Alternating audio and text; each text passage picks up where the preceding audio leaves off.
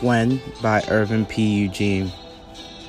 Young men tend to be poor at saving money, unruliness to pleasure and excitement, the coming and going of female partners, the splurge to attract attention, and for their home bodies, expenses on a girlfriend or a lover. Some attempt to save money. The good die young, they say. It is a futile and stupid gesture. They would save their goods with family and friends, hoping they would not be as reckless as a young soul, not knowing they were full of fault as well, perhaps even less grateful because they did not earn the money. The guy would even allow his friend to hold his marijuana, another friend to hold his gun. His love knew no bound, spread thin across distant quarters. It was expected that they would take whatever small skim, much like a bank, for holding and provide it back to him when needed or used for a bigger, beneficial plot. Could they maintain that responsibility? It was all delivered to the guy.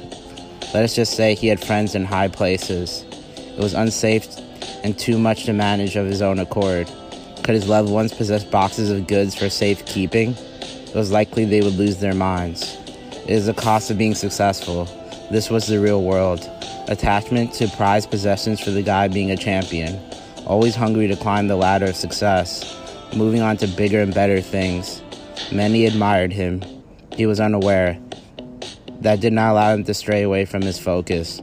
No time to witness that he was becoming an idol. He was on to 500,000 to a million in a secured bank account for a rainy day. At this moment, he could not touch it. Soon he would need access. Using lines of credit to solidify his purchases. His net worth would increase from several creative projects. Was there any escape? Was he too deep? His family and friends could not believe it. They were dependent on him now. In the beginning, not believing in his talents, still at times guilt tripping, putting their negative emotions on him for the sake of not following their own pursuits, or even envious to see how far he came. The guy did not understand this. He focused on his crafts, becoming more influential and enjoying prosperity.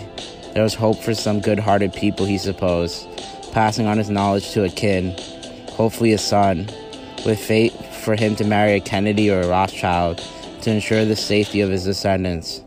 Many viewed as his life unfolded. Fame was a gift and a curse. He was able to get away with everything. It was afforded by talent, fame, and fortune. He looked for new ways to help others, especially ones like minded as him. Typically, people would share his stories. It appeared as tales, literary fiction, a true walking legend.